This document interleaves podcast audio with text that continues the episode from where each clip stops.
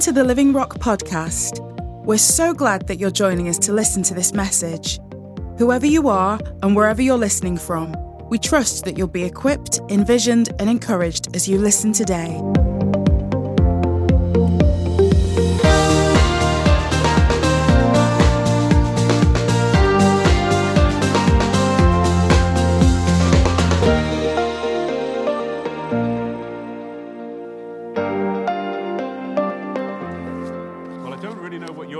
You're tonight. I came when Todd Pulsifer was here, and I came when Steve Wilkins was here, hoping to get some insight as to what this was all about. And I thoroughly enjoyed myself. Um, but I'm not sure I was any the wiser about what I was supposed to do. So um, turn to the book of Isaiah, if you will. What, what, I, I understand it's a game of two halves this evening. And um, so, uh, in, the, in the second half of the evening, um, I think it'd be great just to give you guys the opportunity to, um, to ask any questions, not just about what I share, but about really any aspect of prophetic ministry, um, what it means for the church to be prophetic, what it means, or, or uh, how to, um, anything, anything around prophecy and prophesying. So, if there's any questions on those, any, any of those kind of areas, we're very happy to kind of take some of those after the, uh, after the break. But what I want to do is um, uh, just to look at the opening, in this session, just look at the opening phrases of the book of Isaiah. Um, the book of Isaiah is a wonderful book. It's, it's listed first in the, in the prophets, and really Isaiah touches on every aspect of prophetic ministry. He, he talks about, in some way, shape, or form, just about everything that the other Old Testament prophets talk about. And um, if you want to get to know the message of the prophets, you, you, you can spend just a lot of time in Isaiah because you will find uh, the heart of the message of the prophets there uh, in the book of Isaiah. And I think what you also find is right at the start of the book of Isaiah, you, you just get this, this summary. He is, he's, he's introducing this book. Does anyone know why Isaiah wrote his book? Or would you like to make a suggestion? Why did Isaiah write this down? A Bit louder? He had to. he did. Why did he have to write it down? He couldn't stop himself. Any other suggestions? This, uh, you, you, probably won't come up with my little pet theory, so. Uh, and I'm not, The Lord told him. the Lord told him. It says here. Go on, what's it say? What's it say, It Pauline? for the Lord has spoken. Yes. And when God speaks, you've got to do something, haven't you? What were you going to say? I was going to say that God knew that Jesus would be referring back to it. It was a very important prophetic word for the people of that. Right. So God was foretelling some 500 years before Christ what was going to happen. And Peter, the Apostle Peter, tells us that all of the prophets speak about basically two things the sufferings of Christ and the glories that follow. Okay, and so, that, so all of the Old Testament prophets, and that includes what we, what we call the prophets, but actually, Moses was a prophet, so we can bring in the books of Moses. Samuel was a prophet, so we can bring that in. David was a prophet, so we can bring the Psalms in. In fact, the Old Testament was almost exclusively written by prophets. And the prophets spoke of the sufferings of Christ and the glories that would follow. They were in anticipation of the greatest visitation that God would ever bring among humanity. And he had to write it down. My, my, little theory as to exactly why he wrote it down is this is, is that you know a little bit further into the book where he, he experiences what we call his call the call of Isaiah, his vision of the Lord in chapter 6. I don't know what was happening from chapter 1 to chapter 5 if he wasn't called to prophetic ministry until chapter 6, but um, God, um, God says to him in chapter 6, verse 8, Isaiah says, I heard the voice of the Lord saying, Whom shall I send and who will go for us? And I said, Here I am, send me. And he said, Go and say to this people, Keep on hearing, but do not understand. Keep on seeing, but do not perceive. Make the hearts of this people dull and their eyes heavy, and blind their eyes, lest they see with their ears and hear with their ears and understand with their hearts and turn and be healed. God commissions him to a ministry of frustration. He says, Isaiah, I want you to go and speak my word, but I want you to know nobody's ever going to really understand it. Nobody's ever really going to listen. And, and actually, that's, that's, that's, that's my doing. And Isaiah's response is this in verse 11 And I said, How long, O Lord? How long?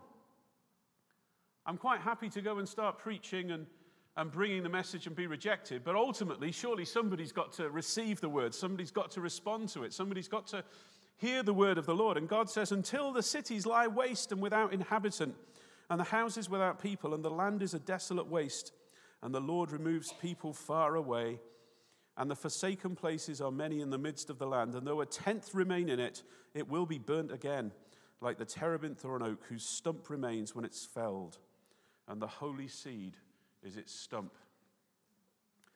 And God is actually describing the whole of the rest of the Old Testament era. He says, until the people are taken away from the land, until the Babylonian captivity. And though a tenth, a remnant, will remain, they will come back to the land again. The land's going to be burnt again. And this happens in the bit of the Bible that's not there, the 400 silent years, when Judah was again desolate and, and, and, and various invasions and under different empires, until all that's left is a stump in the ground. And then Isaiah then the people will understand. Then the word will be fulfilled. Then the fulfillment of the promises will come. And I think Isaiah, in his wisdom, realized this isn't going to happen in my lifetime. so I better write this down. I better write this down for a generation yet to come. I better write this down for a people who are going to have their hardness of understanding, their deafness of hearing, and their lack of insight removed because God is going to move on them by His Spirit. And the same Holy Spirit that communicated this word to Isaiah is going to live in a whole generation of people. And they're going to read the word and it's going to come to life. And they're going to go, This is what God's doing in our time. He was thinking of you. You and I are the glories that follow. Yeah? What God is doing in the world today is the glories that follow. We live in the era of the fulfillment of the Old Testament prophets. Yeah? Christ inaugurated that through his suffering on the cross, and the first glory that followed was his resurrection from the dead. And everything that God has been doing since then has been about bringing his glory into the earth. And you and I are agents of his glory coming into the earth. So let's go back. We're going to look right at the beginning of the book of Isaiah, Isaiah 1.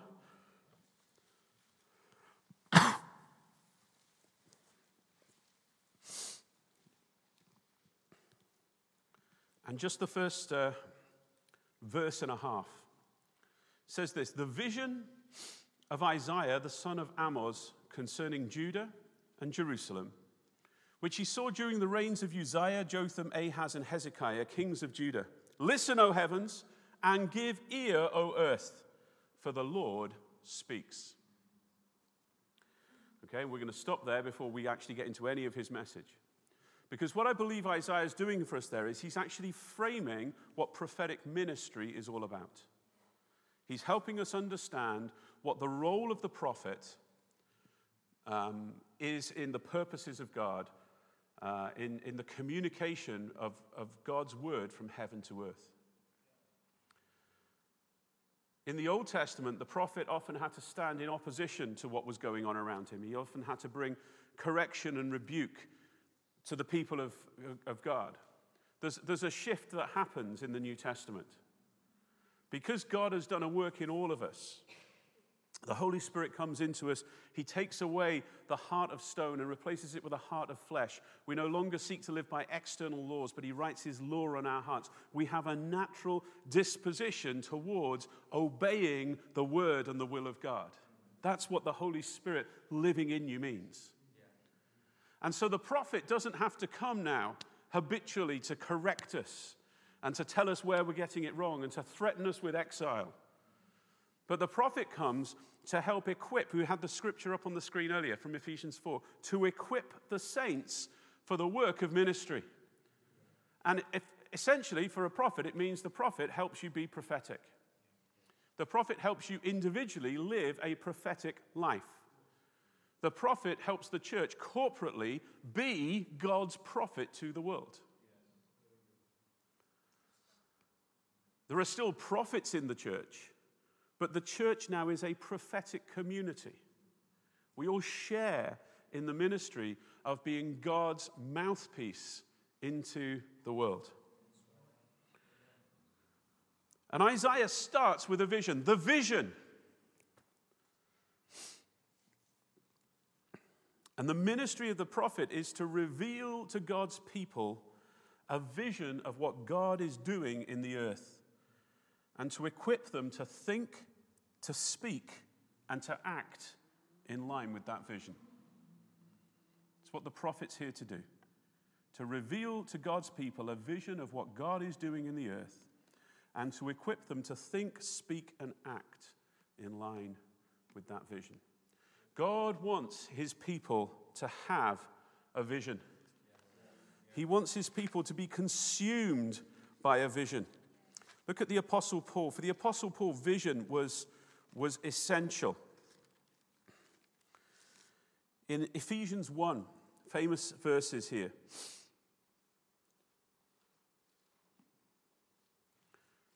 Verse 15 For this reason, because I have heard of your faith in the Lord Jesus Christ and your love toward all the saints, I do not cease to give thanks for you, remembering you in my prayers, that the God of our Lord Jesus Christ, the Father of glory, may give you the spirit of wisdom and of revelation in the knowledge of him, having the eyes of your heart enlightened that you may know what is the hope to which he has called you, what are the riches of his glorious inheritance in the saints, and what is the immeasurable greatness of his power towards us who believe. He says, I want you to know, I want you to see, I want the eyes of your heart to be opened. I want you to live by a vision that cannot be seen by human eyes. I want you to be consumed with Jesus. The Apostle Paul himself, how did he, how did he come to Christ? God appeared to him, Jesus appeared to him on the road to Damascus. If you read the account, it's told several times. We might get to turn to one of the times that Paul tells the story in a moment. But it's the, it's the middle of the day. The sun is high in the sky, and suddenly a light brighter than the sun appears, and only Paul sees it. And a voice comes from heaven, and only Paul hears it. And after he's finished having this communication with this voice from heaven, he can't see anymore. I think if you or I were there, we would think this guy had actually gone a bit mad and had stared at the sun and had lost his sight. That's, that seems to me the, the kind of the naturalistic interpretation of what was going on there. But actually, he saw something that was so bright he saw a vision that was, that was so radiant and so glorious that it, it actually made the sun seem dark. He saw the risen Christ. And towards the end of his life, in Acts uh, 27, Acts 26, he's standing before King Agrippa. And he describes his life. He describes how he was before. He describes his encounter with Jesus on the road to Damascus. He describes what he's given uh, his life since that time, which was probably somewhere between 20 and 30 years, what he'd given his life to doing. And he said, I haven't been disobedient to the heavenly vision. And here's the interesting thing what Paul saw was Jesus. He actually saw Jesus. He claims that he saw Jesus just as certainly as the 11 apostles saw Jesus in his resurrected bodily form. He says, I am a witness of the resurrected Christ. It wasn't just a vision in that sense, it wasn't this kind of apparition, it wasn't an imagination in his mind's eye. He said, No, I saw this. It was really there. It must have been really there. Look, it blinded me for three days. In fact, it blinded me permanently, but God healed me three days later. This was a real physical encounter. And at the end of his life, he said, I haven't been disobedient to the heavenly vision. And the interesting thing is that what he saw was Jesus. And what he gave his life to doing was, was birthing the church. Was that everywhere he went to leave communities of believers, men and women full of the Holy Spirit, men and the women consumed by a gospel, men and women defined and characterized by love. He said, that's the heavenly vision when it comes into the earth. That's what it looks like. What I've seen, what I've seen of Christ, when I translate that out of the heavens and into the earth, it looks just like this. Just have a little look around the room. I'm not the only pretty one here, there's lots of others. yeah? This is the embodiment, this is the earthly reality of the heavenly vision that Paul said. This is Christ, this is the body of Christ. We are the image of Him.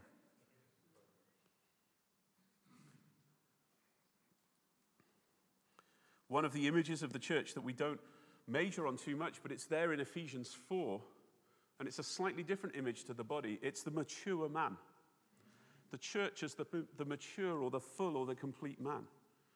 What does that man look like? Exactly like Jesus. You see, that's what we're becoming.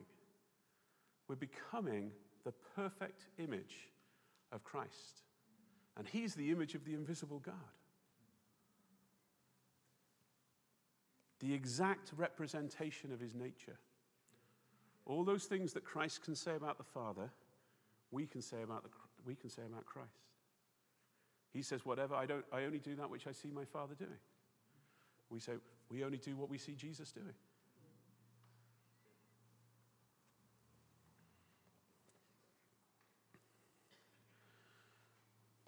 Paul prays that the eyes of your heart may be opened. Paul's heavenly vision literally defined the rest of his life.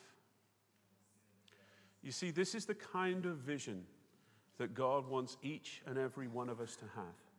That we have seen something of Jesus that defines the rest of our life, that actually determines what we do with every day of the rest of our life. What does it mean to be a prophetic people? It means to be a people who live with a vision of Christ before their eyes, and that every decision they make is done in the light of that vision. And every step they take is to further fulfill that vision. Isaiah begins the vision, but then he says this the vision of.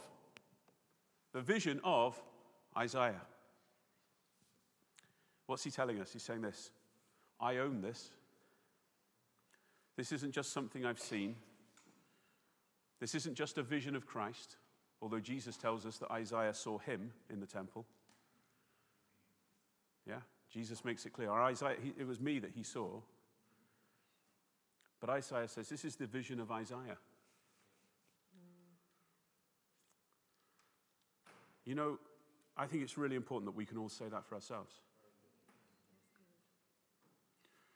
Not to say, well, this is, this is the vision of the elders, well, this is the vision of the apostle, well, this is the vision of, of, of our church. It's getting a little bit better there. but really, to be able to say, this is my vision. You see, you, you won't run on someone else's vision. Uh, you certainly won't die for someone else's vision. But if you've seen something, if you've seen something of Jesus, and you realize I'm part of the fulfillment of what God is doing in the earth, I believe that every one of us can stand at the end of our lives and say, like Paul says, we've not been unfaithful to the heavenly vision. Everywhere we've gone, every day we've lived, every decision we've made, every conversation we've had has all been to further what we've seen of Christ. And if you think, I'm not sure I've seen that much, Paul's praying for you. Yeah? I pray that the eyes of your heart may be enlightened so that you might see the glorious inheritance in the saints, the, one, the, the, the hope that we have, and the amazing power that God has to, for us He says, I want you to grow in vision. I want you to see more.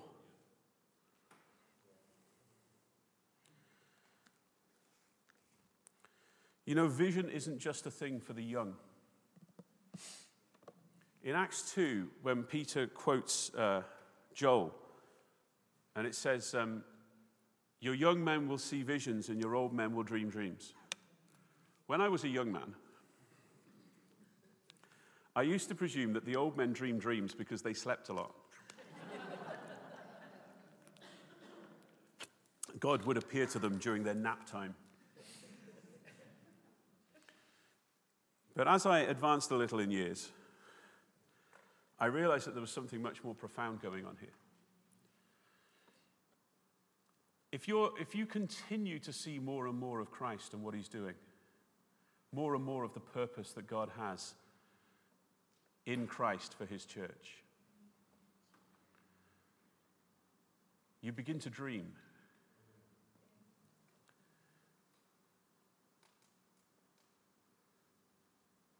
You begin to push the bounds of possibility. You know, God is able to do exceedingly abundantly more than we can ask, think, or imagine. Now, there's, there's, a, there's a limitless permission, isn't there? It doesn't say, you know, well, stop and make sure it's something that is, you know, in the heart and will of God and uh, search the scriptures diligently and then use your imagination. It's just, just more than anything you can imagine. He's able to do it. Doesn't necessarily mean he's going to do it, but he's able to do. But there's permission to dream. And you know, when you start to dream, your dreams actually get bigger than something you can fulfill by yourself. That's why old men and old women who are dreamers need young men and young women around them who can turn those dreams into a vision they can run with. Our, our sense of, of the purpose of God and what God can do should increase all the way through our lives. If you keep dreaming, it's a wonderful antidote to cynicism.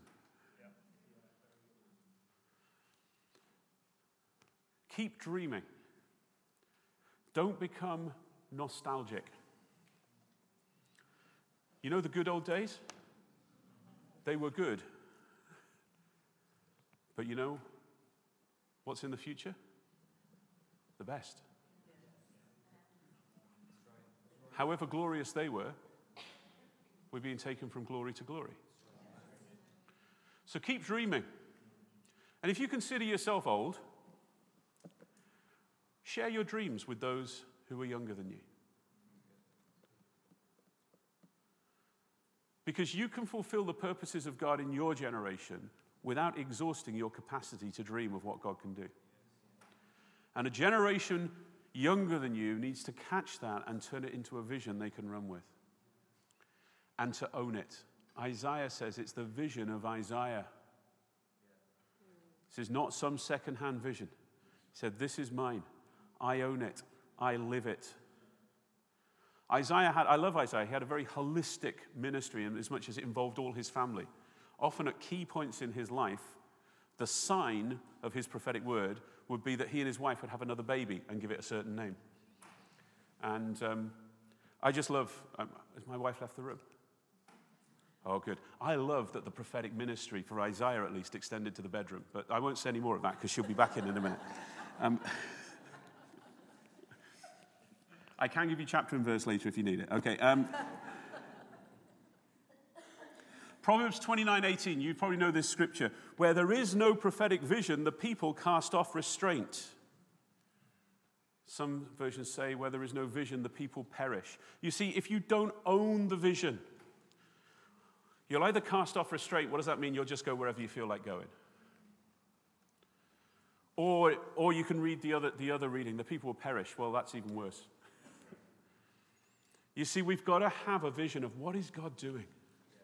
What is God doing in this world? And it's great to have an apostle and, and, apostles and prophets with vision, and it's great to have elders with vision, and it's great to have churches with vision. But if you don't own that vision, you're not going to have what it takes to run and to see the fulfillment and to see your inclusion in what God has got for this world.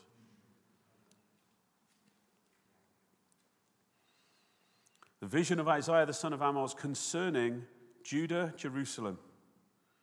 Judah and Jerusalem. You see, there's a heavenly, out, there's a heavenly vision, but there's an earthly outworking. He said, I've seen this in the realm of the Spirit. I've seen this in the heavens. I've seen this because I've seen Christ. But there's an application that's going to come to where I live. This vision, because it's Isaiah's vision, concerns Jerusalem and Judah, because he was a resident of Jerusalem in Judah. And when God begins to reveal to you, when you catch a vision of what God is doing in the earth, it will be for you, wherever He's called you, to minister. Now, that will always include, I believe, it will always include where you live. It won't necessarily exclusively be that.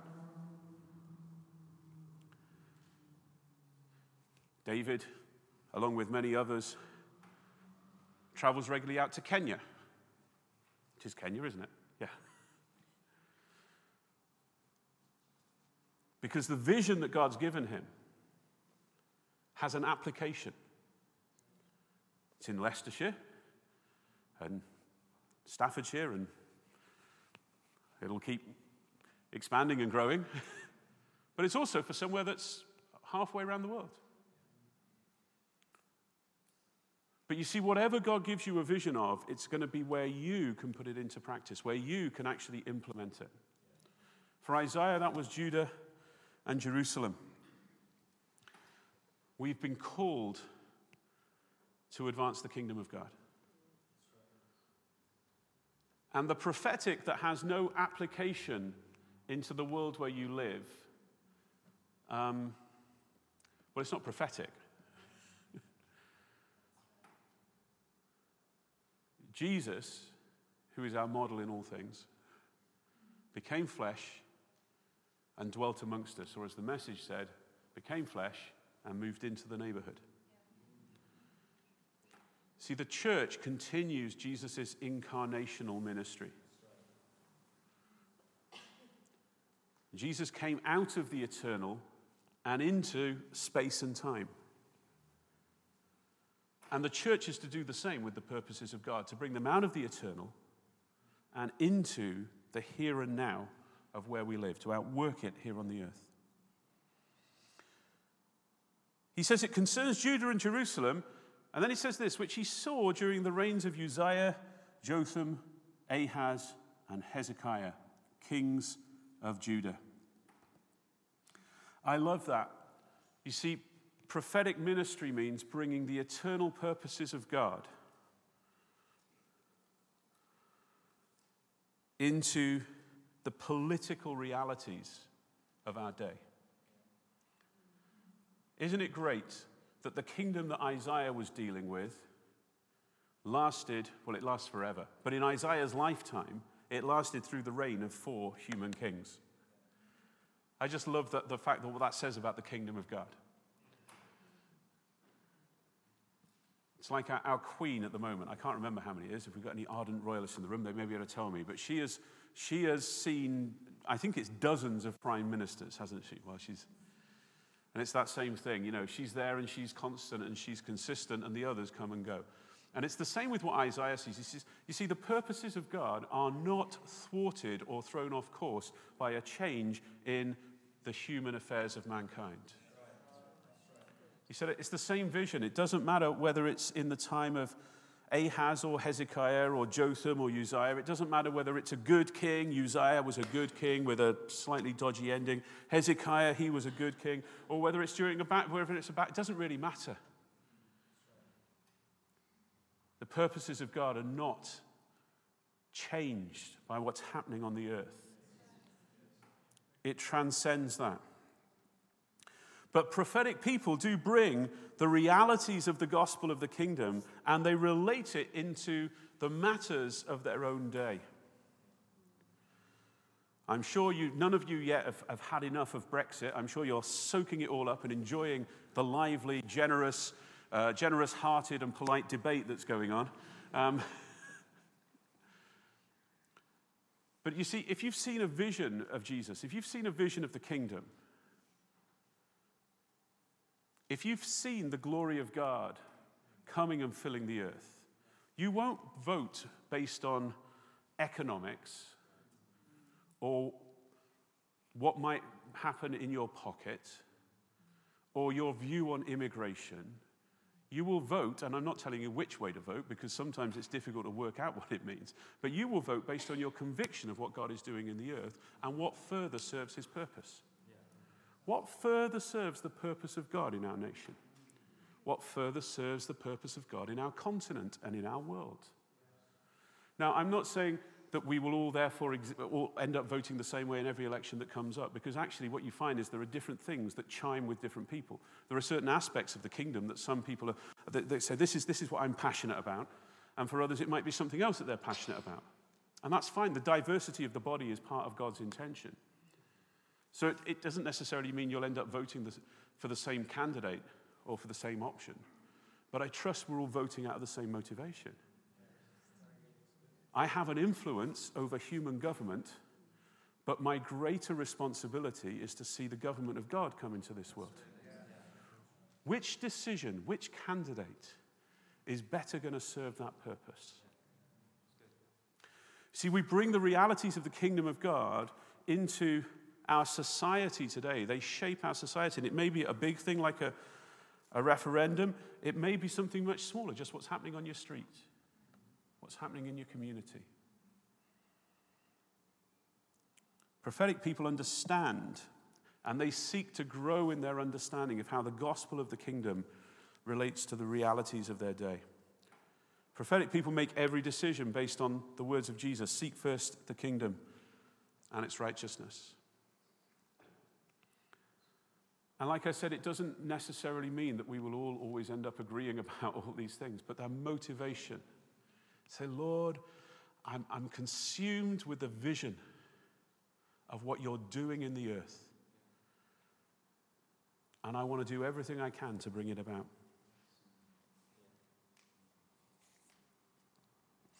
Finally, actually, it's not that finally, it's only one sentence in Isaiah. It's just taken me a long time to talk about it. Finally, Isaiah gets around to prophesying, and he says this, first of all, and I think this might surprise some of us. He says, Listen, O heavens. Listen, O heavens. Isn't that interesting? When we prophesy, the first audience is up there. It's first going to be heard in the heavens. That's how God works, doesn't He? On earth, as it is already in heaven.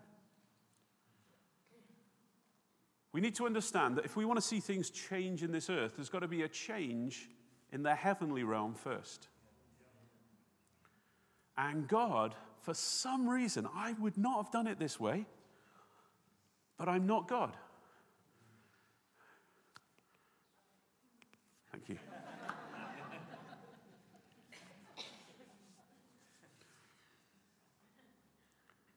For some reason, God has determined that whatever He does, He's going to involve you. Isn't that amazing?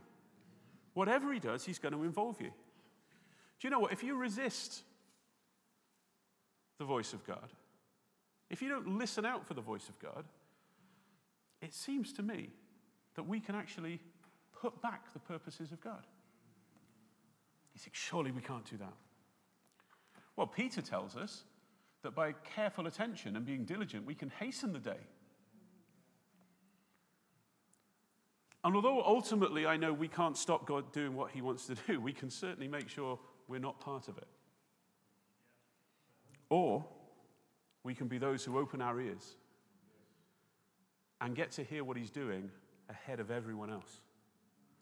Amos chapter 3, verses 7 and 8 For the Lord God does nothing does nothing. Okay? He does nothing without revealing his secret to his servants, the prophets. And I would strongly suggest to you that that includes all of us. Because I will pour out my spirit on all flesh, and your sons and your daughters will prophesy. God's sons and God's daughters are all, in that sense, prophets. He will do nothing without first revealing his secret to his servants, the prophets. A lion has roared, who will not fear? The Lord has spoken, who can but prophesy? Who was it said that he couldn't help himself? Isaiah had to write it down. God had spoken. And you know, that's what it God has spoken. God has spoken. God is speaking to us. His word continually comes. It's like the roar of a lion, which scares the pants off you until you remember He's on your side. The Lord has spoken. Who can but prophesy? You see, God's prophetic people are supposed to be in a continual state of prophesying. Doesn't just mean that you have your quota of prophecies in a meeting. Although I always love it when there isn't enough time to hear every prophecy, rather than kind of they're going, Oh, I really hope somebody comes and prophesies in a minute. Lord, we really want to hear you.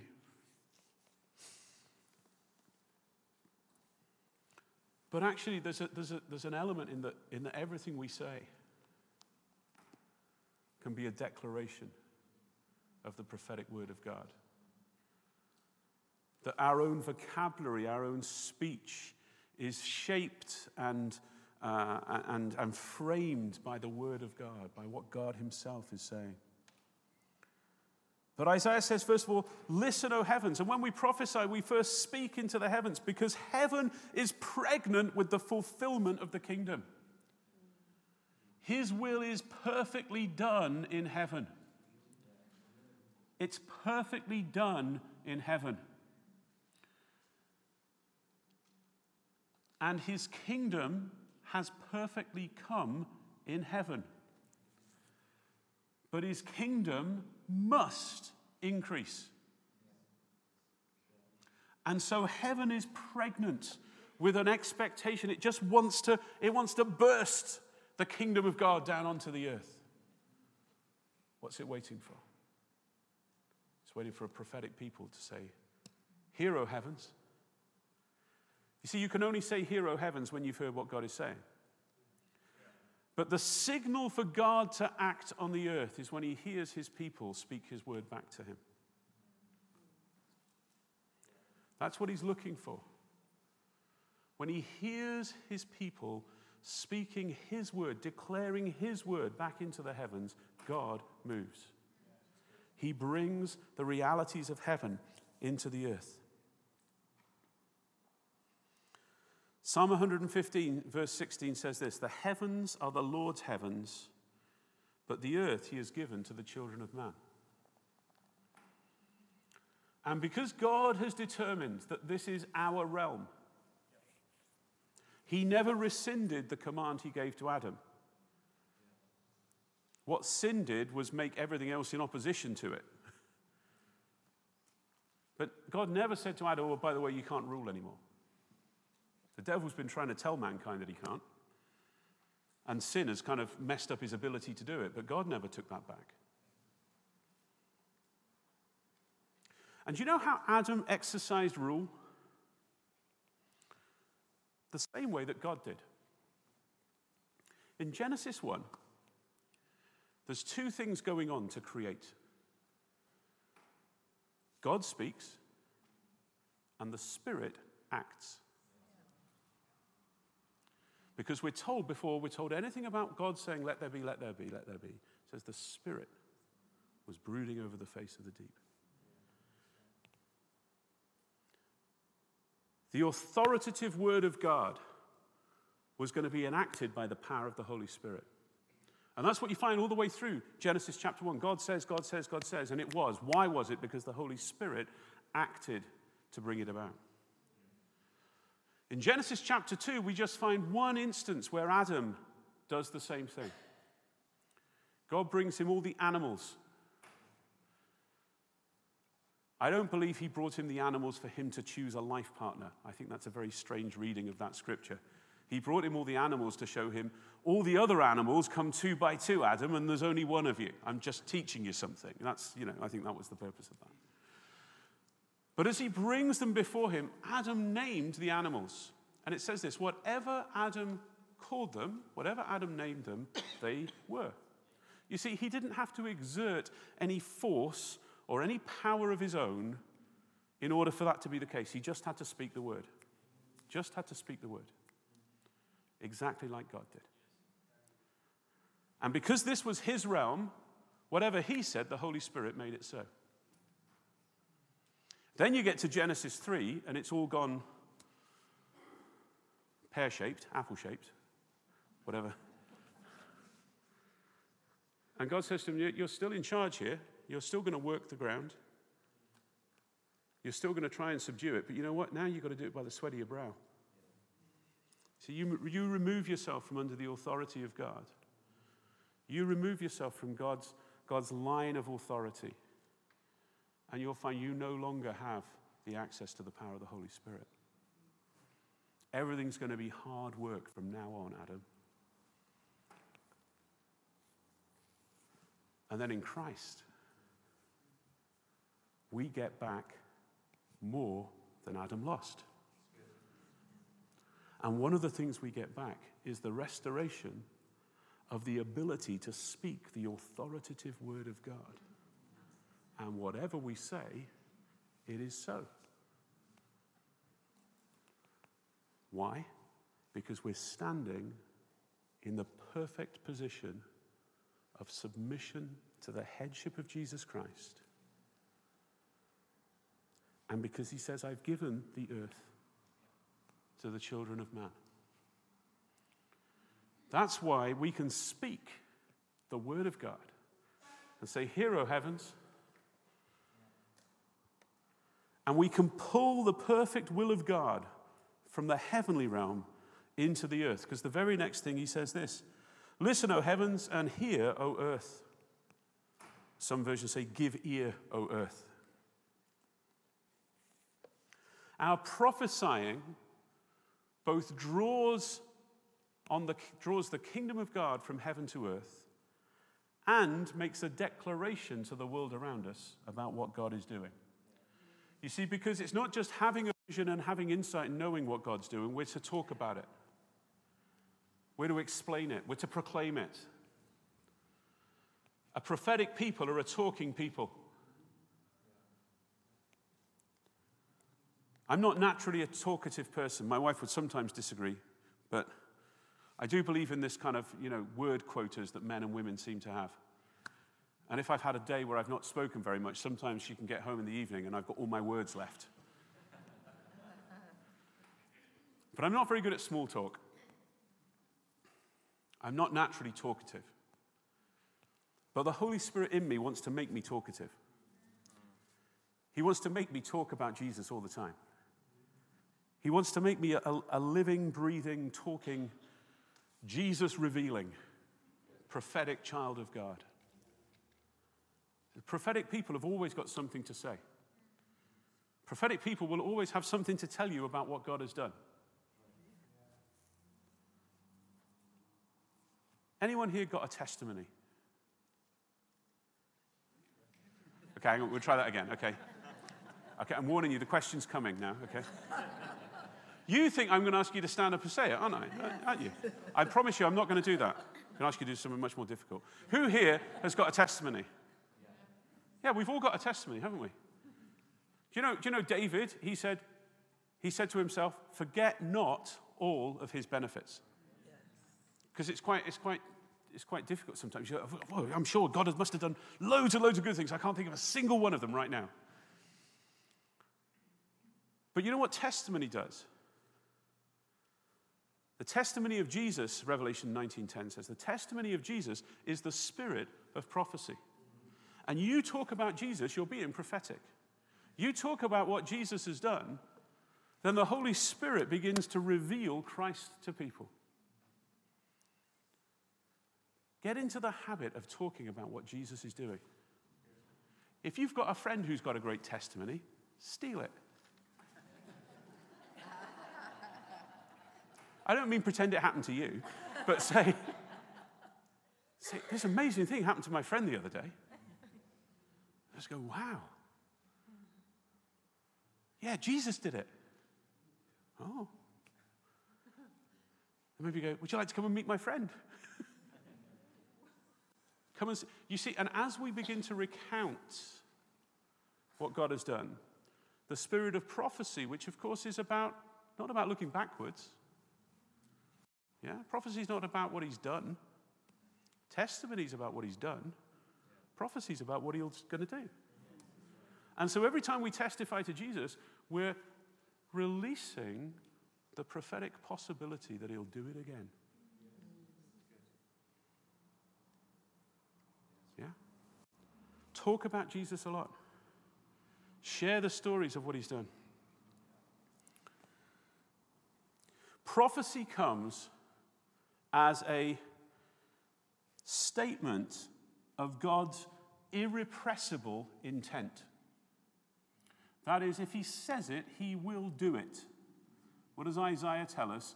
As the rain and snow come down from heaven and water the earth and do not return until uh, and, and do not return void to the Lord, so is the word that I am sending you. It will not return to me until it has accomplished what I desire. But prophecy is also an invitation. And I think we need to understand this because sometimes we receive a prophecy and we receive it in some kind of fatalistic way. God has said it, it's going to happen. I don't need to do anything about it. But actually, prophecy, I believe, is an invitation. God is stating his intention, and some way or another, he will make it happen. But our response determines whether we're part of that or not. It's an invitation to us to join in the purposes of God. It's really important that we lay hold of the prophetic word and do something with them. Paul writes to Timothy and he says, Remember the prophetic words that came to you and make war on them. He'd thrown him into a really difficult situation. Go to Ephesus and sort out a church that's got loads of false teaching, many of it coming from the elders. Go in. Some commentators think that Timothy's first task was to go in and sack all the leaders. That's why he then has the instructions on how to appoint elders. But Paul writes to him and he says, Remember the prophetic words. You can wage war on these. We've got to wage war on the prophetic word. We've got to lay a hold of it. We've got to, we've got to respond to the invitation that says, I want to be part of that, Lord. I want to be, I want to be right in the middle of your purposes. Listen, O heavens, and hear, O earth, for the Lord speaks. I just want to say something on this. God speaks through us. We don't just describe, to be prophetic and to prophesy is not just to describe what God is saying, but it's actually to speak with his voice. Because just like in Genesis 1, the voice of God, the word of God, is creative. And there's a number of times, and I did it a few weeks ago with a young lady in our church, and she came forward and she described what she felt God wanted to say. And it was great. And she went to sit down. I said, Could you just come back again? I said, Could you actually prophesy that? And she was a little confused because she thought she prophesied it. I said, Well, what you did is you described what God wanted to say. You described what you thought God was saying to you. But can you prophesy it? Can you speak with the voice of God? Because when you do that, something creative is released. And of course, this isn't about a creation of fish in the sea and birds in the sky. This is about the new creation. This is about the creation that's going to last for all eternity. When we prophesy, when we speak the word of God, we're bringing something of the new creation into the world.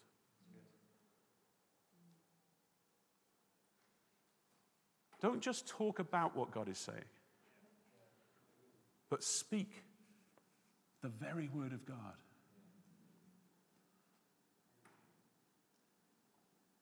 How do you receive a prophetic word when it comes?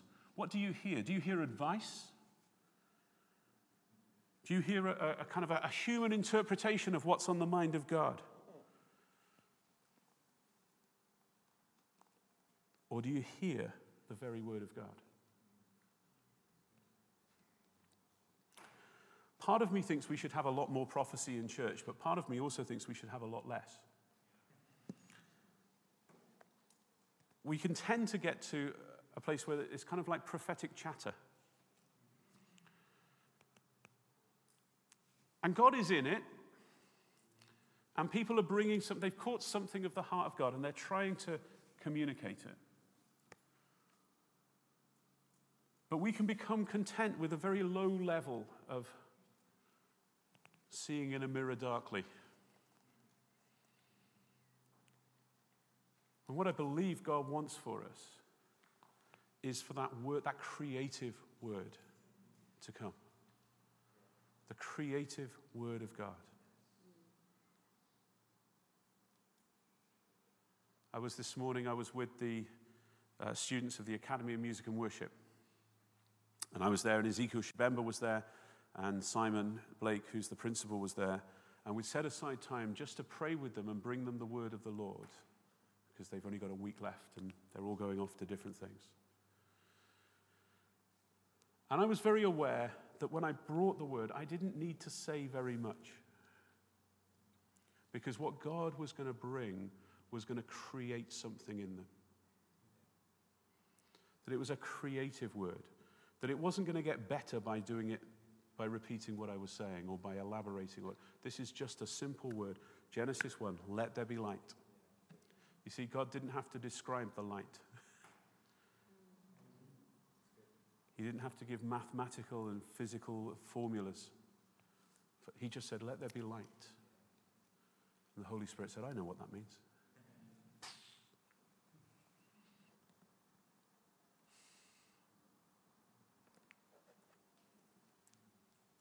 Speak when you prophesy the word of the Lord. The word of the Lord. When you hear the prophetic word, receive it as the word of the Lord. Oh, sure, we weigh the word. We test the spirit, that's right. But we weigh the word, and then when we realize this is the word of God, we weigh ourselves against the word. And we receive it as the, the arbiter into our lives. Sure, we test every spirit, but then we hold fast to what is good and make it part of our lives. Paul says, don't treat prophecy with contempt. I don't for one moment think he was writing to a people who went around going, ah, oh, prophecy, waste of time. It's, it's, it's, not really one of my favorite gifts. You know, give me a word of knowledge any day. No, I don't think that's, I don't think that's what they were doing. I think they were hearing and then forgetting. I think they were allowing the Word of God to be something that maybe just came and tickled their ears or was just another voice speaking into their lives and then they just made their own decisions anyway. Now, Paul says, don't treat prophecy with contempt. Receive this as the very Word of God to you. Okay, we'll take a break. I don't know how long do we break for, David? Five minute break. And then, um, if you've just any, any questions you've got after that, um, be very happy to at least have a crack at answering them.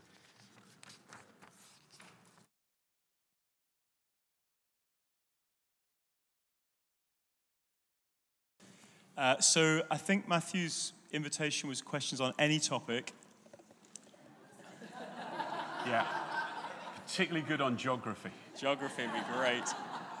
Um, so, does anybody have a question concerning prophecy, the prophetic ministry? Uh, Adam, Simon.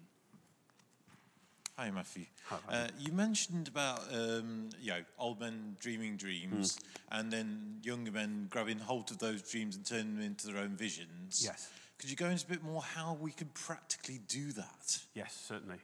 Uh, listen to old men. Let them speak.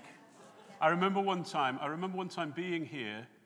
Uh, it was in a big meeting, and Kerry was at the front here, and uh, he, he, took, he picked on some young person, and he took them over to Ted Kent. Yes. And he says, Do you know who this gentleman is? And they said, No. And he just talked a little bit about Ted. He said, You sit down and you listen to him.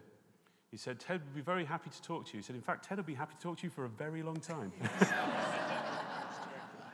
um, yeah, so I, I think that, I, I- think it's, uh, that, uh, listen, listen to, uh, talk with older people. But I think particularly in terms of leaders who have been men of vision, um, who I, I anticipate, if, if Jesus doesn't return, I anticipate finishing my life waiting for the well done, good and faithful servant, being able to say, I've, I've, I've won the race and I've received the crown, but still having a huge expectation of what God is still going to do in the earth.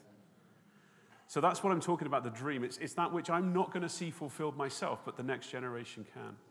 And I think it's listening. It's, it's really interesting that the, the Old Testament ends with, a, with, with, on a very downbeat prophecy. Uh, So it appears. At the end of Malachi, where God talks about Elijah will come and um, before the great and terrible day of the Lord, and he will turn the hearts of the fathers to the children and the children to the fathers. And you think, really? That's where the Old Testament ends on, you know, getting on with your parents? Um, who's he writing to? A bunch of teenagers? But then when you realize that actually the, um, the purposes of God must always be handed on from one generation to another. And church history is littered with revivals that only lasted for one generation. And a revival only becomes restoration, I believe, when it passes over the generational barrier. And, and that's why this was actually such a powerful promise that God was saying that there's an, in the era of the Spirit, generations will be hand in hand. Generations will be reconciled to one another. And there won't be, there won't be in, in, the, in the Spirit, there won't be this, I want to, th- well, I want to throw off what my fathers did and do my own thing. Um, so uh, listen, listen to the men that have gone before you. Listen even to those that are dead and though they, they still speak. Today, they, don't, they do it via you know, podcasts and books and stuff like that. Listen, listen to what these men were saying. Listen to someone like um, um, T. Austin Sparks. He saw very little of what he wrote about. If you look at what he saw historically and what he was involved in, he saw very little. I believe he was writing for me. Because his, his, the, the, the way he expressed his revelation, to him, I would call it a dream because he didn't see very much of it come to pass. But it's now shaping the vision of generations after him. Does that help? Great question. Fantastic answer. Mr. Roland. Hi, Matthew. Thank you for your time this evening. Can you have more than one vision? Uh, I, well, I think you can certainly have different aspects within the vision. Yeah, there, there can be things that are not necessarily um, related to one another. I think there would have to be a compatibility in them. Do you, can you can you kind of be more? Uh, Can you have two visions? I'm just wondering whether you could concurrently run with two visions, or actually whether the focus that God gives you to achieve, you know, to go deep, yeah, yeah. um, means I, I can't think of any scriptural precedent for running with two visions. Yeah. Um, maybe that's double-minded. I don't know. Yeah, I mean, I, I, I, I guess it's, I, I guess it's exa- exactly what, what, we would, what, we, what we would mean by that. I can see, um, I can, oh, take you as an example, okay?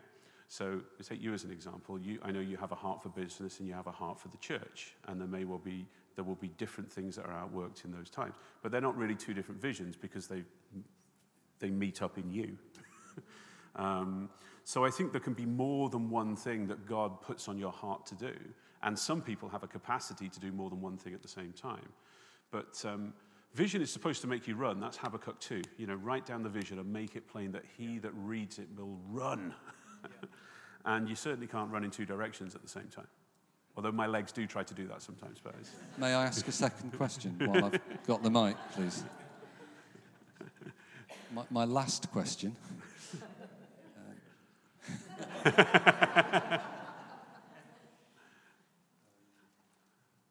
What, advice would you give to um, any of us in the room who may actually be sat here thinking, I'm not sure that I've got a vision. Yeah. Okay. So, um, the role of prophets in the church today, along with apostles, apostles and prophets are, uh, have a, an, an ability to bring revelation to the church. And if you feel, I don't really know what my vision is, and of course, our vision is part of his vision, yeah? That's really important that we understand that. And although it's important that we own our vision, what you'll find is it's very compatible with those that God has joined you to. Okay, you're not, you're not going to be running in opposite directions to the people that God has joined you with. You're not going to, you're not going to have a vision that's, that's completely diametrically opposed to the elders of the church. Or if you do, it probably means you ought to belong to a different church that has a similar vision. And I think there are very positive and good ways that people can make that transition. But, um, but um, the, the vision will, is, will come to you as you put yourself under apostolic and prophetic ministry. Um, and so I would say if you, um, again, um, that, that is true in general. But there's an awful lot of people out there who put lots of stuff the on the internet and call themselves prophets, and I just think they're nuts. and that's being kind. So I wouldn't recommend you just kind of go out and Google prophet and listen to whatever they say. God puts us in a family, He puts us in a home. Um, and um, so, so those that are um, prophets within this, within this company, within this apostolic house, um, will be those who will most likely fuel your vision. So I would say things like this. I would say, first of all, um, if you feel like I really, really want to get a, a clearer vision or I really want to get a vision, number one, be at Bible Week. Because that is going to be a time of prophetic declaration. And I guarantee that you will not be able to go to Bible Week, listen to the ministry, hear what God is saying, without coming away with the sense that your vision has been increased. Um, so it's, it's making choices like that. It's also drawing on others. And, and again, you can, you can do it through, um, if, you're, if you're uncertain, kind of, into, if you want to kind of draw on other resources and you're not sure of where the best place to go is, have a word with David or Richard or Chris or say, who do you recommend I listen to? What books do you recommend I read? What, you know, what, who, whose sermon should I go looking on the internet for? There's an amazing resource of Bryn Jones's messages. Again, you will not be able to, to listen to, to, to many of those, or there's quite a lot of videos there. You won't be able to watch many of those without getting a sense of vision. Because men and women who have a, a, a revelatory ministry, because the vision is Christ, yeah? Paul's vision was Christ. And apostles and prophets are given the ability to reveal Christ. And how that then forms in your mind is the vision that you're going to run with. Is that okay? Slightly following on, I feel like I've got a bit of an essay title here for you, Oh, which is you've mentioned obviously the prophetic word. As it says in Revelation, the, the essence of prophecy is to give clear witness of Yeah. Je- who Jesus is. That's right. And I suppose my, my, my question is how do you compare and contrast prayer and prophecy in your own personal life? So, for instance, um, I'm sure you don't always necessarily stand in a mirror and prophesy to yourself. right, yeah, So, if I was in a situation where I was, I was seeking God for something, yeah, if I'm reading the word aloud, yeah, I'm almost prophesying yes, yeah, because I'm reading the Word of God. Yeah. I'm, I'm just keen to understand your um, uh, understanding or how you see prayer and prophecy in your own personal life when you're seeking God for something. okay, It, just to say Yeah. something else. Yeah. So, if I'm just trying to expand a little bit.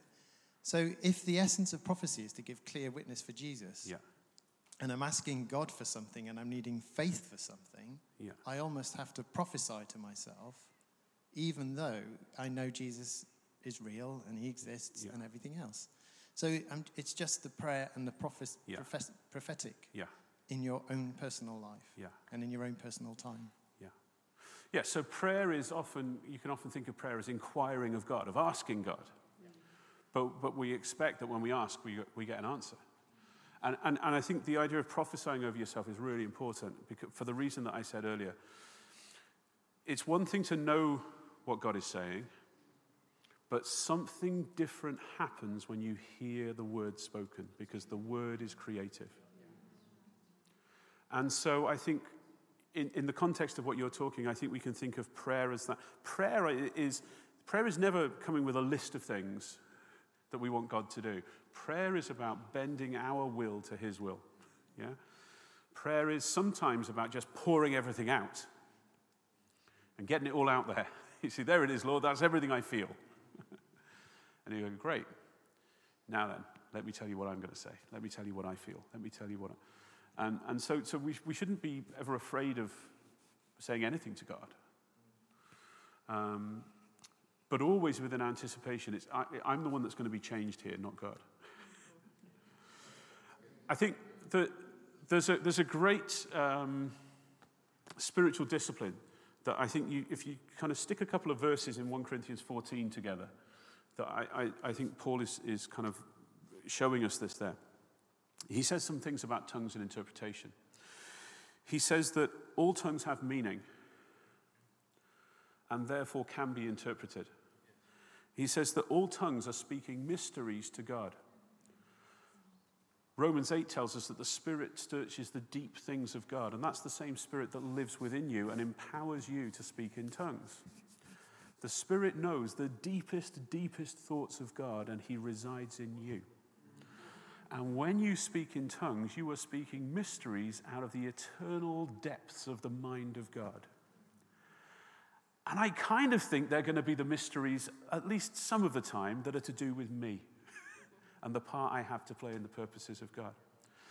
And Paul is talking about tongues and interpretation. He says, So what shall I do? He said, Well, I'll pray with my spirit, I'll pray with my understanding. I'll sing in the spirit, and I'll sing with my understanding. And I think he's giving us a, a spiritual discipline here, or a spiritual tool, to say that just you by yourself, in your time with the Lord, if you're seeking the mind of God, well, you have the Spirit within you who can express the mind of God in the language of tongues. So pray in tongues and then interpret it. Sing in the Spirit and then sing in English and see what happens. And I've done this enough times with myself, I do it all the time. I've done it enough times, even just in groups of, of people, and so let's, let's all try this. And you know what? The Holy Spirit, He always plays ball with that. um, because He wants you, He wants to, you know, mysteries, He wants to reveal mysteries. We're living in the era of the, of the revealing of mysteries. Okay? You know, he wants, Amos 3, he wants to tell you his secrets. and so I, I, think that, that dynamic of, of actually coming to God with, with, a, with, with all the right attitude of Lord saying, you know, I want, you, you know, seeking first the kingdom, I want your will and not my will. And, and just engaging with the Spirit who's in you. And then just saying to him, because Paul also says in there, whoever speaks in tongues should pray for the power to interpret. You just say, Holy Spirit, please give me the power to interpret. And then, and then see what comes.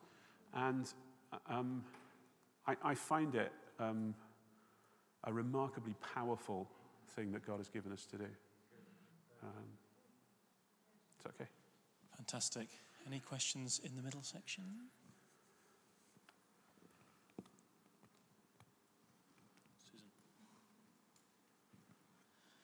Right. You were talking about receiving prophetic word, prophecy, yeah. and stuff. And I mean, I've had people kind of prophecy over me and stuff. And I'm actually just wondering, practically, when people are doing that, I'm sure it's different for different people, but how does it actually happen? How do you know that you're getting something from God, whether it's like whoever it's for or yeah. so if you're the one, so if you're the one listening to the word, you mean? If you're the one listening, someone's bringing you a prophecy, is that what is that your question? No, I'm sort of saying for the person who's actually getting for the person who's actually, say, giving a prophecy to someone yeah. else, How do you know that's God? How does that person know Yeah. that it's from God? Yeah. What's actually happening inside? What are you hearing, seeing, whatever? Yeah, uh, no, that, of course, is just about the most fundamental question that we have to ask about prophecy. Um, so there's, a- there's, a number of, there's a number of ways to answer that. And, and it, if you like, the, uh, the, the first and the best answer is probably also not particularly helpful, which is by faith. Because that's how we live the whole of the Christian life. So, i in a sense, it's, it's by faith, it's not by other signs, it's not by anything external. However, let's now describe some of the things that we can do and some of the ways that the Holy Spirit does speak to us so that we can learn his voice. And, and you're right to say he will speak to different people in different ways, but there are some things that he does do consistently. The first thing is, he always speaks in line with the written word of God. So the first key to help us uh, be to train our ear to hear what the Holy Spirit is saying is to read the Bible lots. So I don't know whether it was here because I heard Steve Wilkins speak a number of times when he was here recently. So I don't know whether he said it when he was here with you, but I imagine he probably did. He talked about lots of Christians who want to hear the still small voice of God, but they don't give themselves to the loud, clear word of God. Yeah? Um, and so that's a Steve quote, not mine. Okay, so, uh, um, so really get into the word because the Holy Spirit will, uh, will always speak in line with the word. Um, so I think that's, that's, uh, that's, that's one um, key. The other one is um, um, the, the Holy Spirit will, will tend to speak to us. I find this, a lot of people I talk to would say this. The Holy Spirit will speak to you in, in your own voice.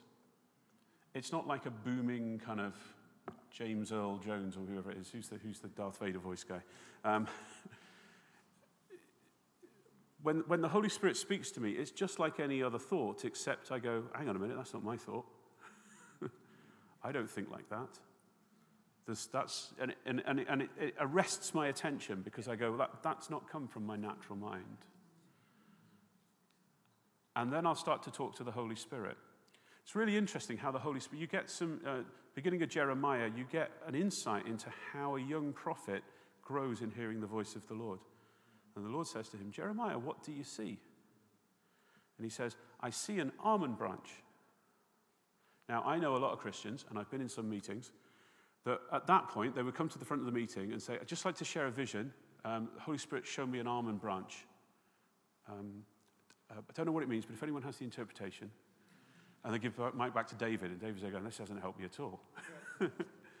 and everyone have a pop at kind of, you know, what an almond branch might be. But actually, what's happened is that the Holy Spirit's just trying to get Jeremiah's attention. He says, Jeremiah, look, look at this. What do you see? He goes, Oh, an almond branch. Now, how did that actually happen to Jeremiah? It wasn't like a hologram of an almond branch appeared before him. It was, he just saw it in his mind's eye. And he heard, he heard, I'm presuming, the voice of God just as a thought in his mind saying, Jeremiah, what's that? And he said, hang on a minute, this isn't me.